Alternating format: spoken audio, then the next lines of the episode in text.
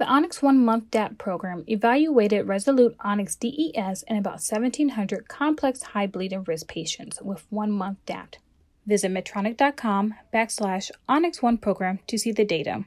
Resolute Onyx DES is not currently indicated for high bleeding risk patients on one month DAPT in the United States. You're listening to Heart Sounds, TCTMD's award winning podcast hosted by Shelley Wood. Hello, I'm Shelley Wood, and this is the Heart Sounds podcast, a roundup of some of the top stories on TCTMD in the past month. For the November edition, we're looking back at the AHA's virtual meeting, which took place over five days mid month. I caught up with Donald Lloyd Jones and Manesh Patel, the chair and vice chair of the Scientific Sessions Programming Committee for this year's Congress.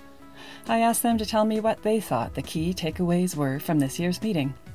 Let's jump right in. Thank you both for joining me on the Heart Sounds podcast. I know you're both probably exhausted from a very busy meeting. We're recording this the same week that AHA wrapped up. So I'd love, while it's still fresh in your mind, for you guys to tell me what some of the key takeaways were from AHA this year. I'll start with you, Don. What's what are you going to take home back to your practice, back to your life? You know, the first takeaway I think I think I would say is actually that um, we can actually pull off a virtual meeting and do it successfully and do it in ways that allow people to interact with the science completely on their own terms. Um, you know, I, I, found it was so easy to circle back to a session that I might have missed in other years, be selective about what I wanted to see in that session. Um, and, and I'm still doing it. And, you know, happily I can do it until January 4th. So, uh, so I think that's one take home, but, you know, specifically thinking about what we saw in the science this year, I think the first thing for me was precision heart failure therapy. You know, we've had oh. beta blockers We've had ACE ARNI on that axis, you know, RAS inhibition. Uh, we've had mineralocorticoid receptor antagonists. SGLT2s have clearly muscled their way into the big four.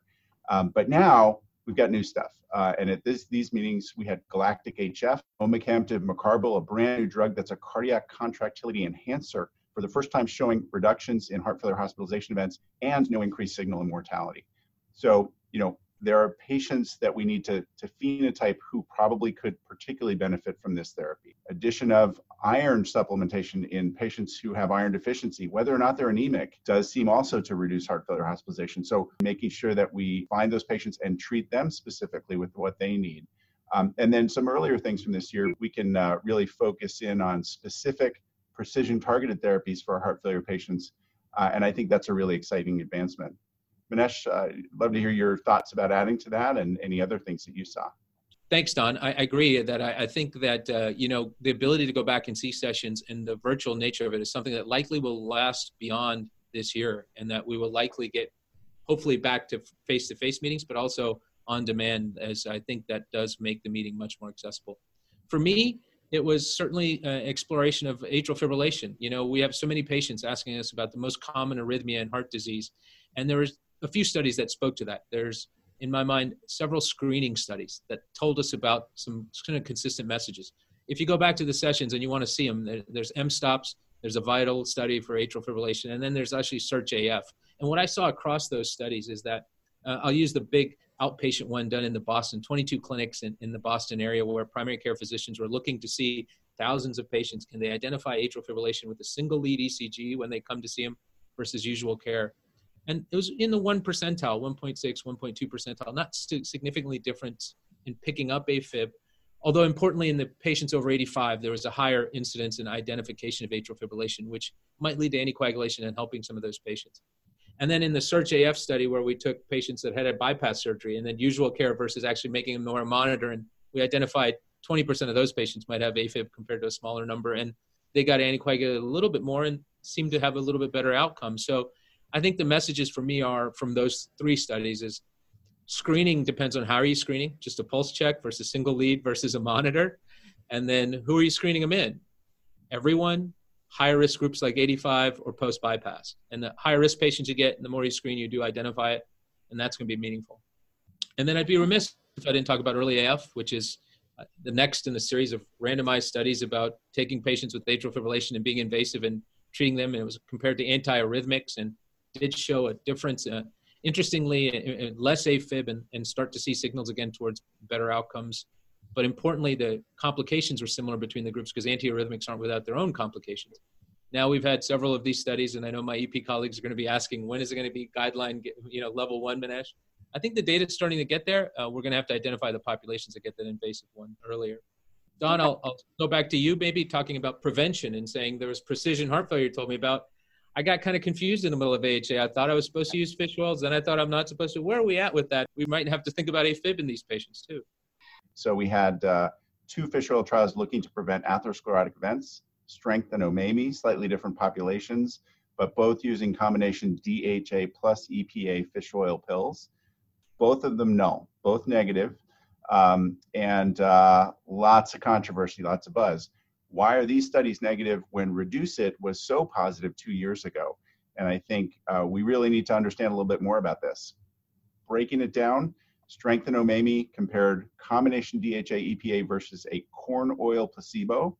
That's important to know because corn oil is neutral. It does not raise LDL cholesterol. It does not increase inflammatory biomarkers.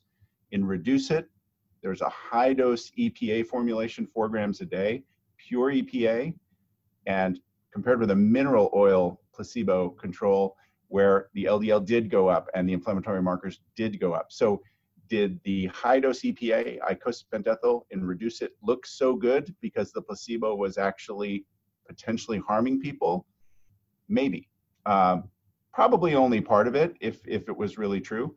Um, is there something about high dose icosapent ethyl that's different and special compared with moderate dose DHA EPA combos? Maybe. There's some good biological and mechanistic evidence to suggest that that's the case. I think we're a little bit stuck to say, you know, is there really something special about that compound? I think we need another trial uh, comparing icosapent ethyl with a corn oil neutral placebo. And it'd be great to have an arm in there that's a DHA EPA combo just so we can sort all of these questions out at one time. Don't know if that trial will happen, but it would be great. To get back to the point about atrial fibrillation, now in multiple studies with fish oil, we are seeing an increased risk of atrial fibrillation in these patients who are randomized to fish oil. We saw it in, um, in strength, we saw it in OMEMI, we certainly saw it and reduced it in strength, interestingly. Uh, 70% increased risk for atrial fibrillation diagnosis in the patients getting the fish oil combo. So that's a trade-off we might not be really happy about. Um, so, so more to say there. Last thing I'll focus on is the first large international outcomes trial using a polypill. Uh, and that one showed us significant reductions with polypill versus placebo. When you added aspirin on top of the polypill, even further reduction, a 31% relative risk reduction um, in a polypill that contained a beta blocker, uh, an ACE inhibitor, a thiazide diuretic, and a statin. TIPS three, just to give the name of that one. Thanks, exactly, TIPS three. So the question is, are polypills here to stay? I think yes, we now have a, a really nice, I think, viable way to think about more broad based prevention. I think it's particularly useful for lower resource settings, whether that's low and middle income countries or low resource areas, even within high income countries like the US. I think there's some real opportunity there.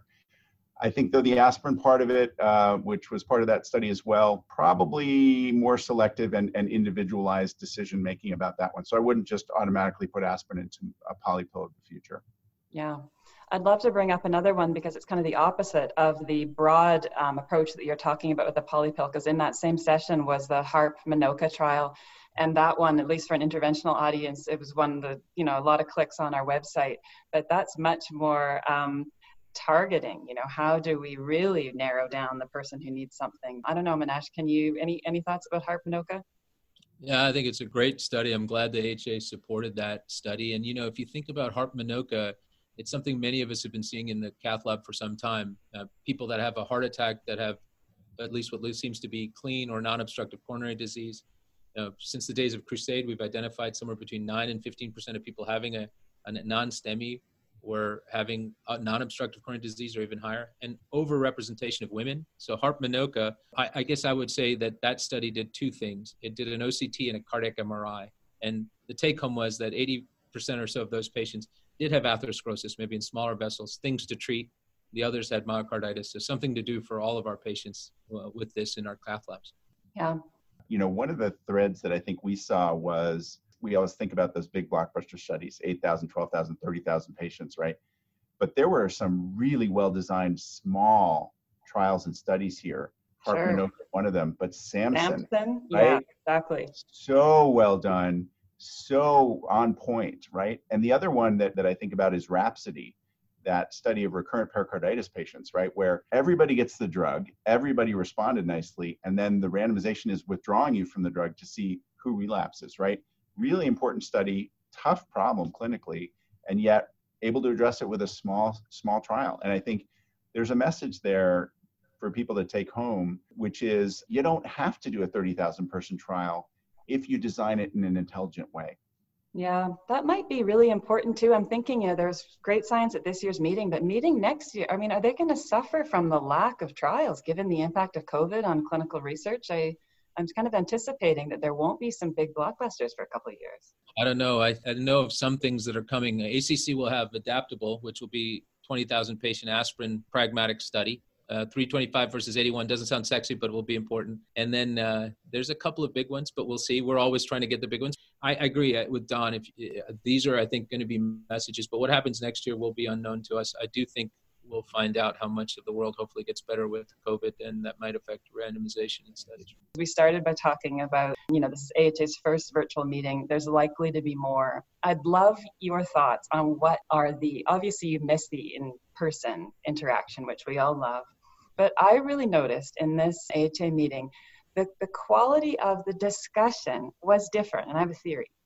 I'm wondering if because people aren't up on stage together, if they're able to speak a bit more candidly about some of the trials and things like that. Did you guys see that at all? Do you have any sense that there was a different kind of tenor of interaction? It, wasn't that it was less collegial, it was just a little more candid, I found. I think that's really true. I, I like your thought. I think that there, there is a little bit more of, of a comfort level when you're not, uh, you know, all dressed up and sitting formally on a stage, you know, with colleagues. But, but I think there's a, a little bit more to it, and, and I, I hope that's a credit to the design of those sessions. Uh, we put a lot of thought into it. One of the things we really put a premium on in the last few years is diversity and that means diversity of thought. And so, what does that mean? Well, it means not just hearing from people from Boston. I, I, I, trained in Boston, love Boston, but sometimes we get a little too fixated on, you know, the super experts, right? There's more to learn than just from those people. So we need people at all stages of careers. We put a real premium on getting junior and mid-career folks on those stages, giving their opinions and their perspectives, because they've got really great ideas about how we interpret the data certainly diversity of thought with regard to race ethnic background. This year, as last year, no manels, right? We it's really noticeable. Have, mm-hmm. Yeah, we can't only have men on the stage. Um, uh, we really need to have that diversity of thought. So I, I hope and I think that that also contributed to the, the more rich discussions that you saw this year. Yeah, I think Don put it well. I, I think that, that it's somewhere between the comfort level of being feeling like you can be as honest as possible. Maybe that's being not in the same stage sometimes. The second is encouraging people. Uh, and, and the key I think about when people talk about diversity of thought is if, if I surround myself with everyone who thinks like me and the truth is in the middle, I'm always going to be on this side of the truth. All I need is somebody on the other side of the spectrum with a diversity of thought to pull me closer towards truth. And we all know, even though these are scientific sessions with studies presented with findings, they have to be put into context and you need different sort of perspectives. So I would suggest that's one of the other big lessons I've learned over the last several years in our AHA scientific sessions is that getting people from different perspectives hopefully helps us get closer to truth. Gosh, isn't that true in life as in science? Because certainly having more perspectives and being able to move your fixed opinion would sure be nice in the world these days. But so true. I could keep you guys on the line for a long time asking more and more from you, but I really appreciate the time you've taken to, to highlight some things for us. I was stuck at my desk all AHA glued to the screen, but in a really weird way, I enjoyed it. so thank you. We appreciate thanks it. for this today. Great to be with you, Shelley. Thanks. Great work. Take care.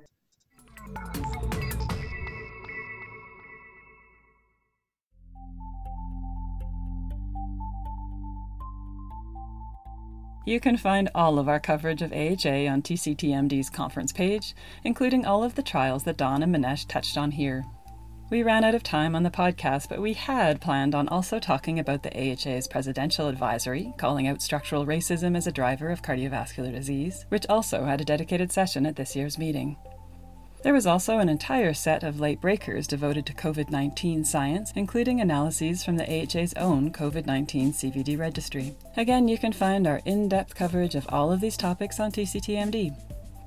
And I know I've plugged it in the past, but I also need to give a shout out to our COVID 19 Daily Dispatch, where every weekday we're summarizing the top research and policy news in this space. Of course, AHA wasn't the only big news in November. And if you, like me, spent too many late nights this past month scrolling news websites with an eye to one of the strangest US presidential transitions, certainly in my lifetime, you may want to check out a feature story by Todd Neale exploring what the Biden Harris win might mean for cardiology. The last thing I'll mention is news we heard the same day I spoke with Manesh and Don. That was that British cardiologist Tony Gershlick had died from COVID 19. I can see that this news has hit the cardiology community very hard. I've personally interviewed Dr. Gershlick many, many times over the years and always appreciated his willingness to pick up the phone when I called or stop and say hello when I bumped into him at meetings. He was always willing to provide some thoughtful perspective on whatever topic I pitched him. We ran an obituary on TCTMD that I hope does justice to a man who will be much missed by his peers, and our condolences go out to his friends and family. Thanks, as usual, to the TCTMD journalists for their hard work day in, day out, and to our producer, Daniel Parker. This is Daniel's last stint in the producer's chair for the Heart Sounds podcast. We're going to miss you so much, Daniel. All our very best in your next venture. That's it for the November Heart Sounds. Thanks for listening.